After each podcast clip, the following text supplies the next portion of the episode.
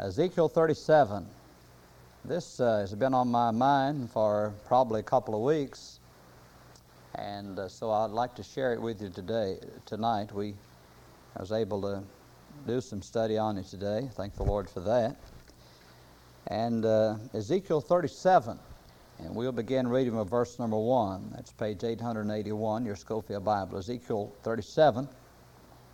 The hand of the Lord was upon me and carried me out in the spirit of the Lord and set me down in the midst of the valley which was full of bones and caused me to pass by them round about. And behold, there were very many in the open valley. And lo, they were very dry. And he said unto me, Son of man, can these bones live? And I answered, O Lord God, thou knowest. Again he said unto me, Prophesy upon these bones, and say unto them, O ye dry bones, hear the word of the Lord. Thus saith the Lord God unto these bones, Behold, I will cause breath to enter into you, and ye shall live. And I will lay sinews upon you, and will bring up flesh upon you, and cover you with skin, and put breath in you, and ye shall live. The thing is still uh, causing problems, isn't it? And ye shall know that I am the Lord. And so I prophesied as I was commanded, and as I prophesied, there was a noise, and behold, he's shaking. And the bones came together, a bone to his bone. And when I beheld, lo, the sinews and the flesh came up upon them, and the skin covered them above, but there was no breath in them. Then said he unto me, Prophesy unto the wind, prophesy, Son of Man, and say to the wind, Thus saith the Lord God, Come from the four winds, O breath, and breathe upon these slain that they may live. So I prophesied as he commanded me, and the breath came into them, and they lived and stood on their feet an exceeding great army. Then he said unto me, Son of man, these bones are the whole house of Israel. Behold, they say, Our bones are dried, and our hope is lost. We're cut off for our parts. Therefore prophesy and say unto them, Thus saith the Lord God, Behold, O my people, I will open your graves and cause you to come up out of your graves and bring you into the land of Israel. And you shall know that I am the Lord when I have opened your graves, O my people, and brought you up out of your graves. I shall put my spirit in you, and you shall live, and I shall place you in your own land. Then shall you know that I, the Lord, have spoken it and performed it, saith the Lord. Okay, let us pray. Father, we thank you for your love and mercy to us. Thank you, Lord, for the Word of God in this time to study. And I pray you to help us, give us understanding. May I be able to deliver the message in the way that will please and honor you. Thank you for your goodness to us this week. Bless our time together in Jesus' name. Amen. Well, uh, this uh, scripture is, uh, there's no doubt about the interpretation of it because he tells us uh, that it refers to Israel and the regathering of the nation of Israel from the graves of the nations of the world. But if I could make application of it tonight and uh, to revival, uh, I trust that our thoughts are in that direction. Uh, and uh, we apply it uh, mostly to resurrection, I guess. And the, again, that's not the true interpretation, the primary interpretation of the Scripture but it certainly can have an application. And that's what I'd like to do tonight.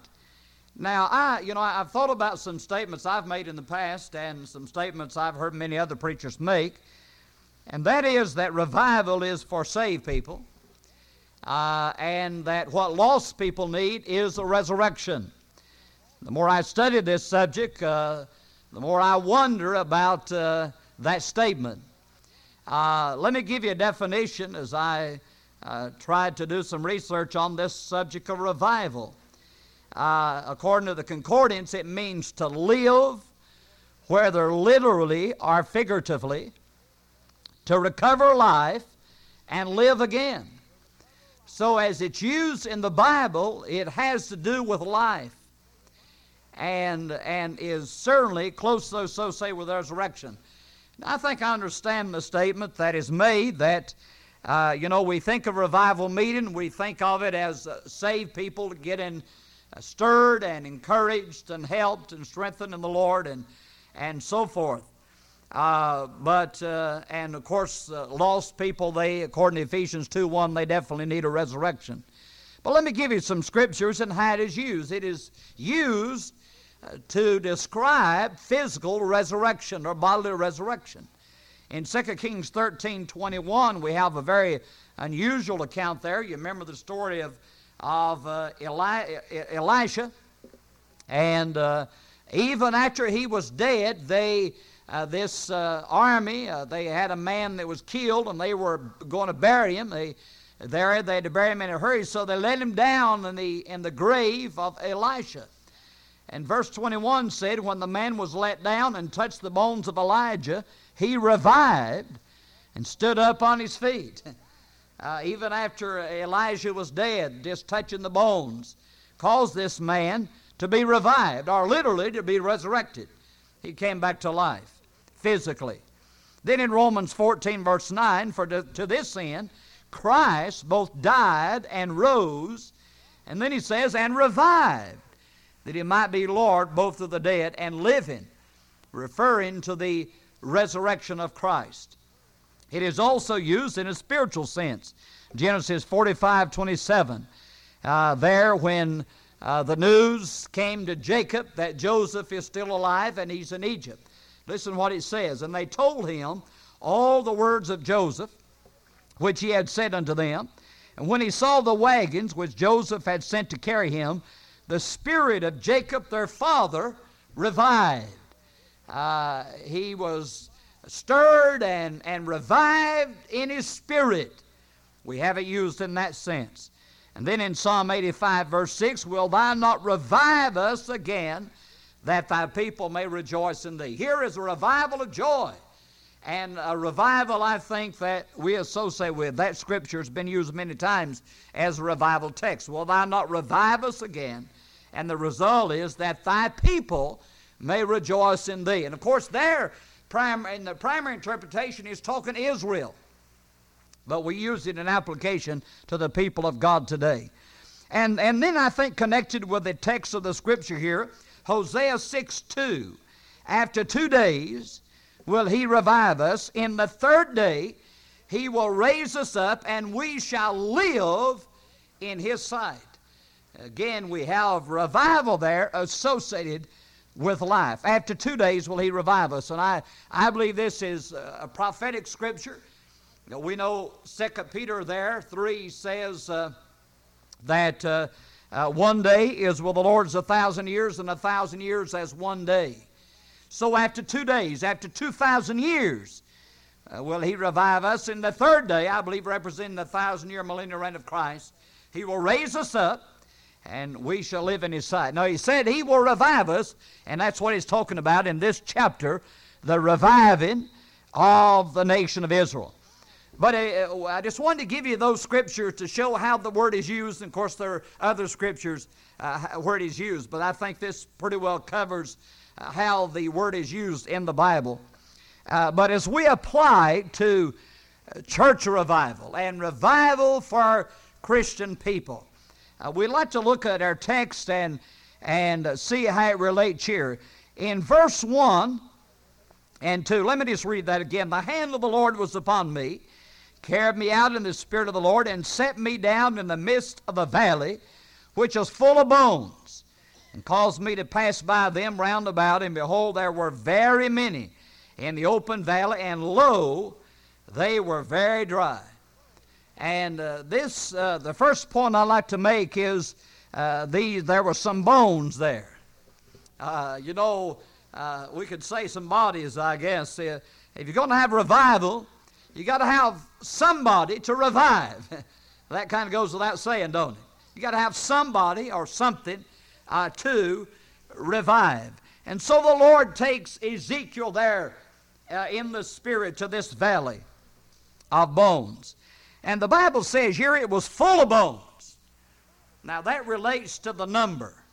Uh, the uh, number of, of bones there, and, and verse 2 said there were very many uh, there of, of these bones. So this indicates that, uh, that uh, this was an army that had, in fact, if you read on over as he's given this story uh, indicates that, uh, uh, that they had been, uh, uh, had been slain. I don't see the verse right off, but we'll probably get to it there.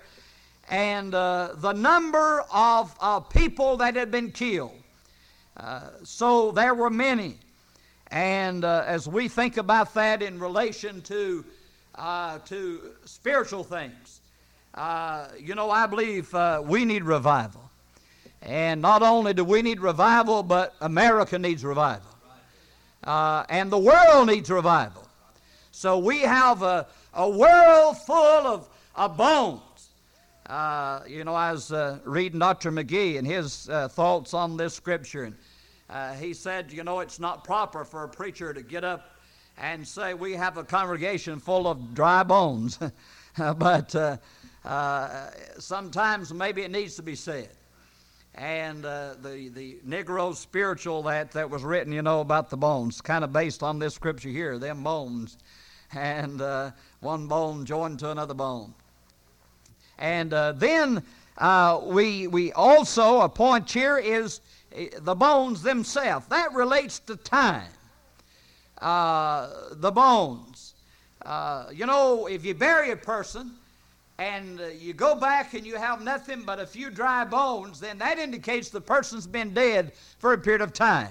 I mean, all the, it doesn't mention all uh, any hair. You know, a lot of times a person may have uh, uh, died many years ago and, and they, they uh, dig the grave up and, and there's still maybe some bones, but maybe some hair. It doesn't mention that here, just, just the bones.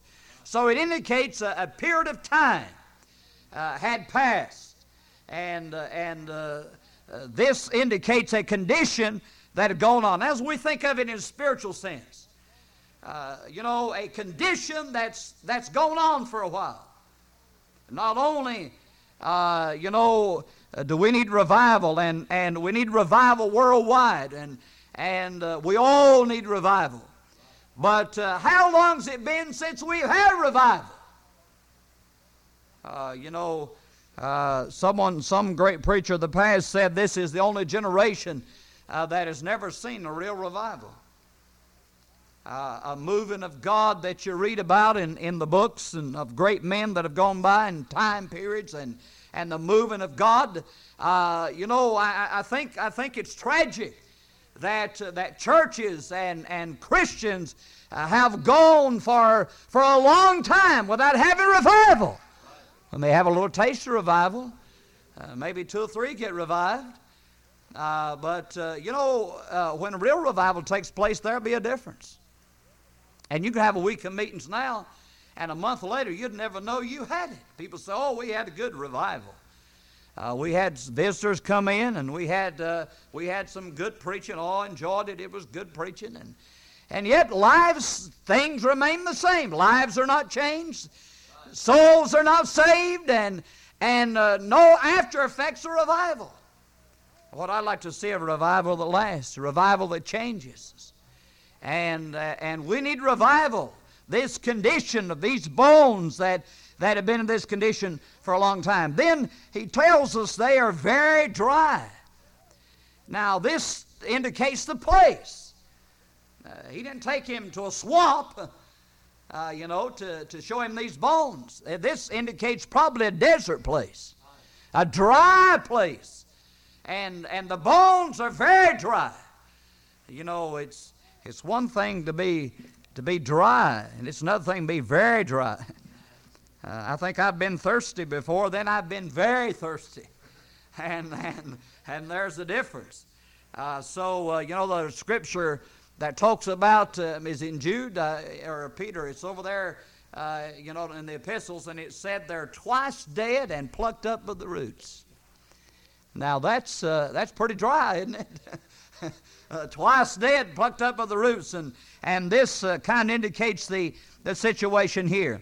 So.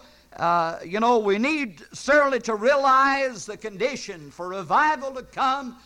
we need to realize where we're at and uh, that, Lord, I'm, I'm, I'm, I'm dry, and, and I've been in this condition too long, and, and, and I need help. And, uh, uh, you know, it's, uh, We all need it. You know, Isaiah there said, I, uh, you know, I, uh, I'm a man of unclean lips, and I dwell in the midst of a people of unclean lips. You know what he's saying? I need help, Lord, and looks like we all need it. looks like we all need help. Uh, so we, we have this condition of these bones. Then let me move on. You need not only that, but uh, you need the sovereign hand of the Lord. Verse 1 The hand of the Lord was upon me and carried him out there. Now, the, the condition that we see described here is a, is a desperate condition. You know why we don't have revival? We're not desperate enough. You know, when you really pray, you know the times that you've really prayed and I've really prayed. It's the times when we've been desperate and say, Oh God, I have to have you. And we get to wanting revival like that, we'll have revival. When we get desperate for it. Now, these bones, they're in a desperate condition. I want to ask you the question could these bones do anything to help themselves? Could they get together? Could they grow flesh upon the bones? Could they stand up an army? No. They could do nothing but get drier and lay there. And uh, I think the Lord helped me understand.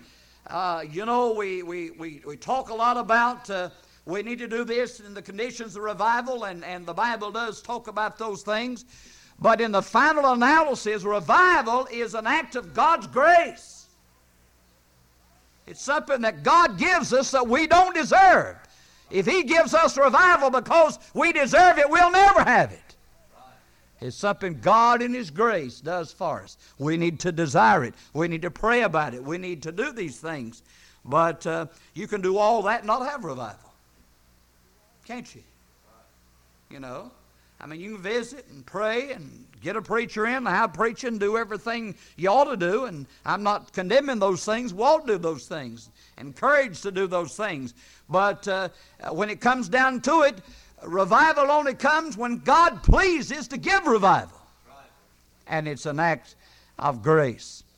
Listen what Isaiah 57 15 says. For thus saith the high and lofty one that inhabiteth eternity, whose name is holy I dwell in the high and holy place with him also that is of a contrite and humble spirit, to revive the spirit of the humble, to revive the heart of the contrite ones. Now, notice the condition. You say, oh, they had to be humble. You know what that indicates to me? A person that's humble and a person that's contrite, I think is saying in their heart, Lord, I can't do it.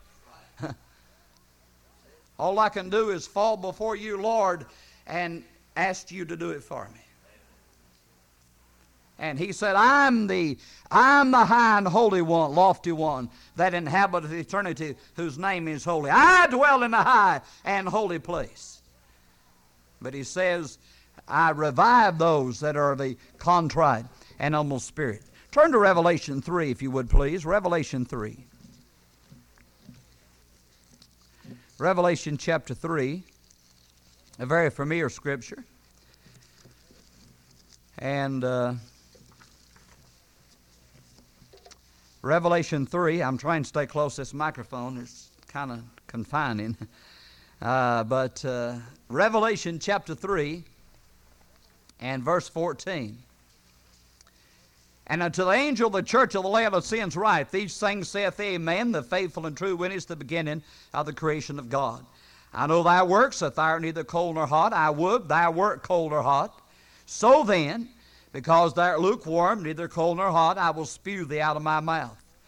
Now notice what they say, verse 17. Because thou sayest, I am rich and increased with goods and have need of nothing. Now you think that church can have revival? We are rich, increased with goods, and have need of nothing. That's their attitude toward themselves. Listen what the last part says. And knowest not that thou wretched and miserable and poor and blind and naked. The way they see themselves and the way God sees them is two different pictures. He said, I counsel thee to buy me gold tried in the fire, that thou mayest be rich in white raiment, that thou mayest be clothed, that the shame of thy nakedness do not appear. Anoint thine eyes with eye salve, that thou mayest see, as many as I love. I rebuke and chasten, be zealous therefore, and repent. Now, what's the condition? they've got to change their attitude toward themselves and realize their need. He says you need gold trying the fire, you need white raiment, you need, uh, uh, you need clothing, and so forth. And verse 20 gives the gracious invitation Behold, I stand at the door and knock. If any man hear my voice and open the door, I will come into him and will sup with him and he with me. To him that overcometh will I grant to sit with me in my throne, even as I also overcame, and sat down with my Father in his throne. He that hath an ear, let him hear what the Spirit saith unto the churches.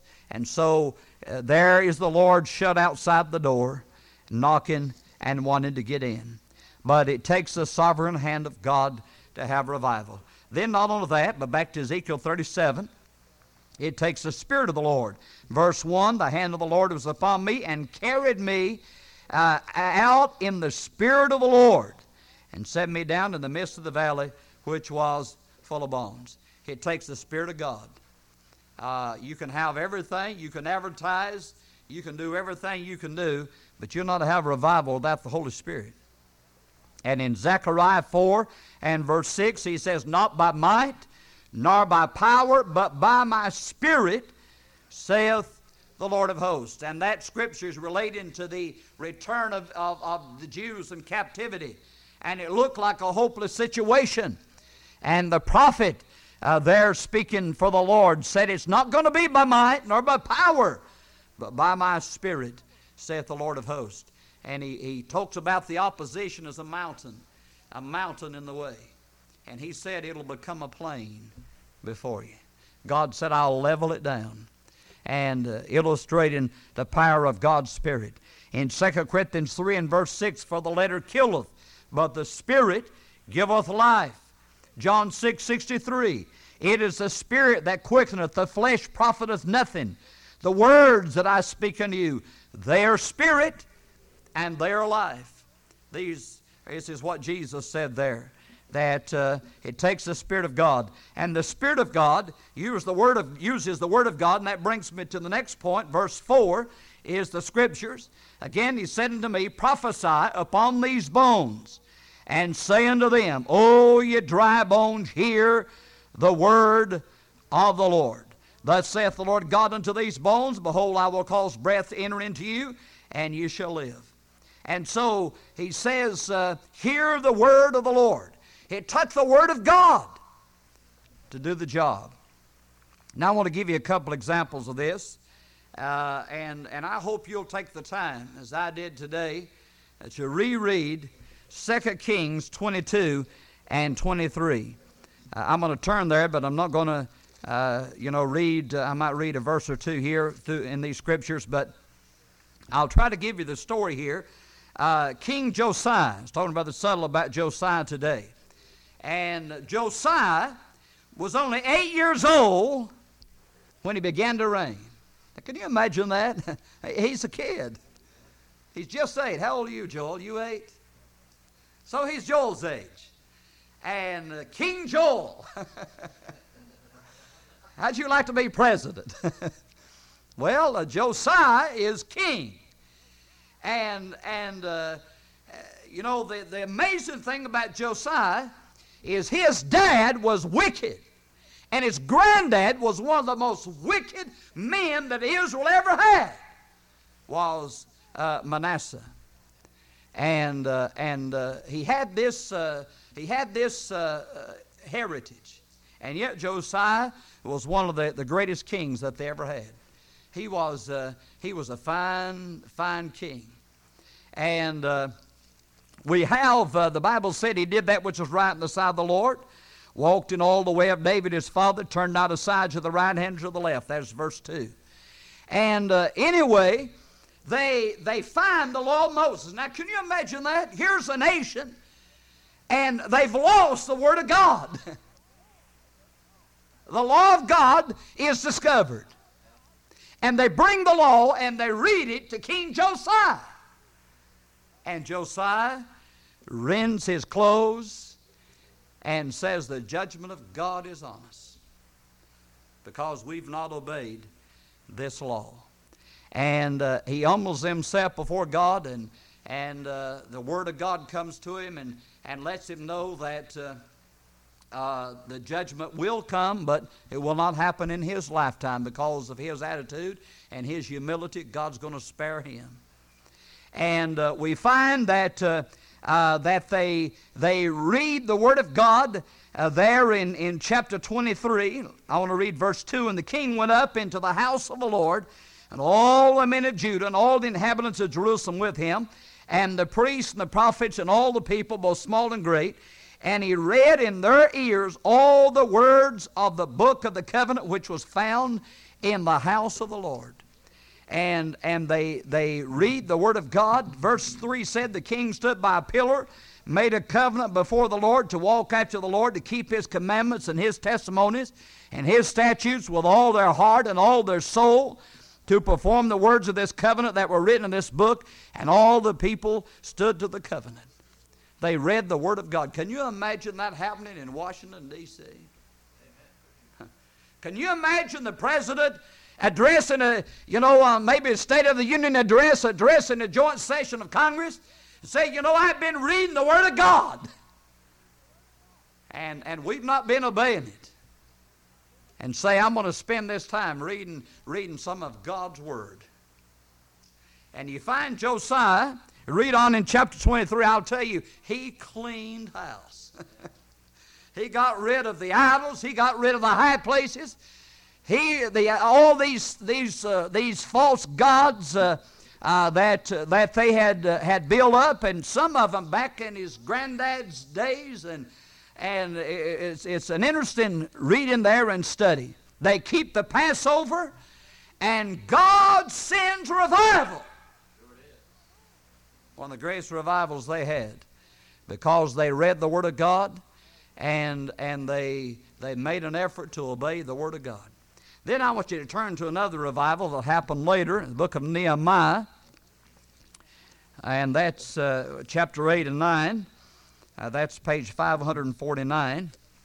Nehemiah uh, is uh, right before the book of Job there. Uh, Nehemiah 8.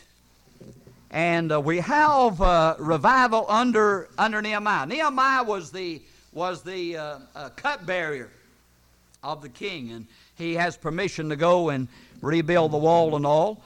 Uh, and uh, he brings, uh, or God brings revival under him. Uh, this is the returning remnant uh, from uh, the Babylonian captivity. And we have them reading there. I was reading this, this scripture here, and it talks about a Watergate. that wasn't Nixon's Watergate, different Watergate. but the Bible says here in verse 3 uh, that he read therein before the street that was before the water gate from the morning until midday, before the men and the women and those that could understand, and the ears of all the people were attentive unto the book of law. Now, can you imagine that? I mean, they read a half a day, read the Word of God from morning till midday, and everybody paid attention. You know, you can't all get people pay attention 30 minutes, much less half a day. Not even the Apostle Paul, you know, accomplished that. He preached the midnight. The fellow went to sleep and fell, fell out, and he had to raise him from the dead. But uh, it said they were attentive. And uh, verse 5 Ezra opened the book in the sight of all the people, for he was above all the people. It talks about he, he was on a pulpit there, pulpit of wood in verse 4. And that's where I guess all that started. And, uh, and when he opened it, all the people stood up, and Ezra blessed the Lord, the great God. And all the people answered, Amen, Amen, with lifting up their hands, and they bowed their heads and worshiped the Lord with their faces to the ground. Sound like they kind of got excited. they got excited about the Word of God. And uh, uh, and verse 8 talks about what preachers and teachers ought to be doing. So they read in the book uh, in the law of God distinctly, gave the sense, caused them to understand the reading. Uh, then on over in chapter 9, and uh, let me read uh, two or three verses there. Verse 1 Now on the 24th day of this month, the children of Israel were assembled with fasting, with sackcloth and earth upon them. And the seed of Israel separated themselves from all strangers and stood and confessed their sins and the iniquities of their fathers.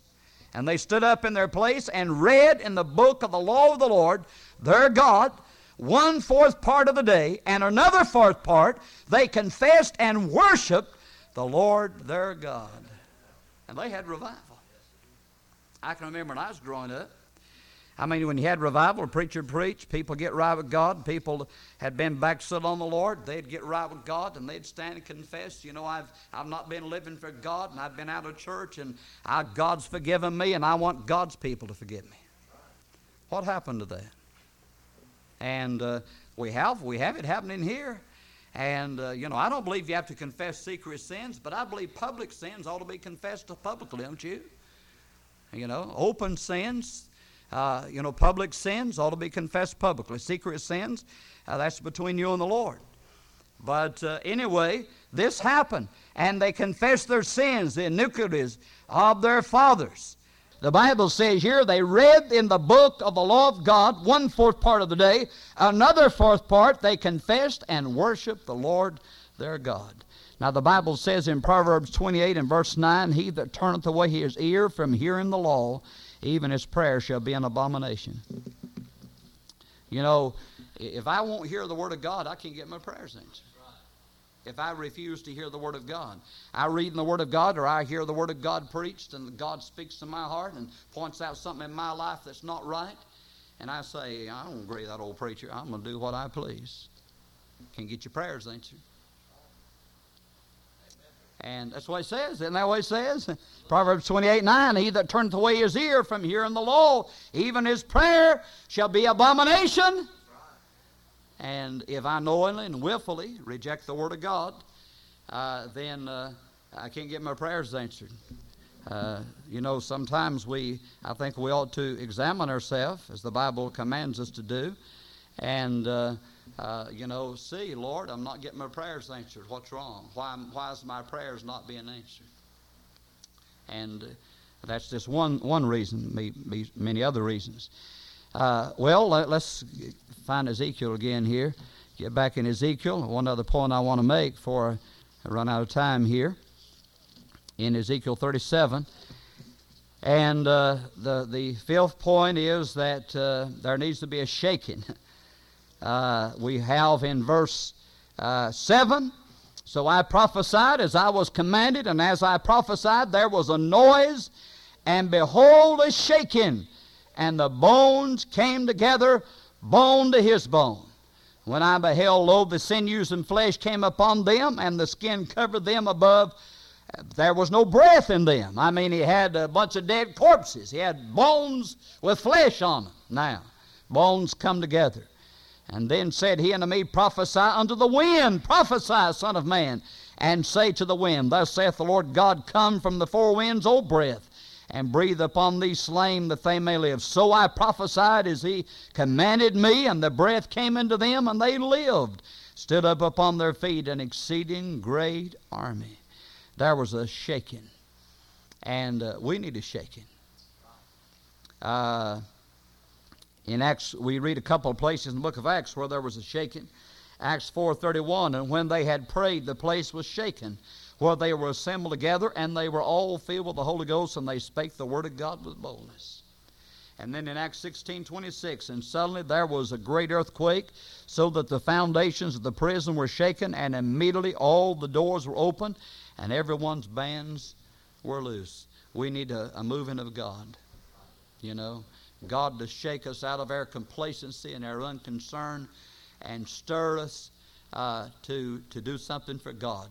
You know, a lot of times their attitude is like verse 11. Then he said unto me, Son of man, these bones are the whole house of Israel. Behold, they say, Our bones are dried, our hope is lost, and we're cut off for our parts. You know what their attitude was? You know, no hope. You know, we're, uh, we're, uh, our bones are dried, our hope is lost, and we're cut off. We can't have revival. Uh, it can't happen. Well, that, that was their attitude. Well, we can't bring it, that's for sure, but God can. God's the one that can do it. He's able to shake this place. I'd love to see God do that. Uh, I'd love to see God move one more time like He did in, in days of old. And some of you have been there, hadn't you? Some of you remember the moving of God and the shaking of God. I'm not talking about a put on fleshly thing. Uh, I'm talking about the moving of God's Holy Spirit in a way that that changes lives and changes hearts and saves souls. And uh, you know, I, I, read about. I'm trying to remember. Was it Torrey, one of those one of those great men that uh, uh, you know he, he went in this factory and uh, and the power of God was so so real and so manifest that uh, that people began to fall uh, in the, on their knees in that factory and cry to God for mercy and for salvation until they they had to close the factory down and shut it down and, and they had revival and they had service and had preaching uh, in, in a factory. I've never seen nothing like that. Have you? I've never seen nothing like that, but it's happened in the past. Uh, I mean, it happened. And you read about uh, the Welsh revival and, and these other revivals that God gave and the moving of God. Same God, He hadn't died. Same Lord, still on the throne, still able, isn't He? Uh, but sometimes our attitude is, well, that is then, you know, and this is now and can't happen now. Well, it can happen. And sometimes it don't happen because we don't want it to happen. We're not desperate enough for it. Uh, you know, a lot of times we'd, we'd like to see we'd like to see the Lord do something, but uh, we're not desperate to, to pay the price, are we? It takes a whole lot to have a resurrection. You know, I think of the Lord there as he went up to the mountain and was transfigured, and he came back down. The disciples were trying to cast, uh, you know, cure this fellow, this boy, get these devils out of him, and and uh, the Lord said, This kind goeth not out but by prayer and fasting. Uh, I mean, the Lord was able, but uh, they didn't want it bad enough, evidently. So I pray that, you know, let me encourage you, if you didn't jot those scriptures down, 2 Kings 22 and 23, and Nehemiah 8 and 9. Uh, you know, if you'd take the time just to read those chapters sometime this week, or at least sometime before revival.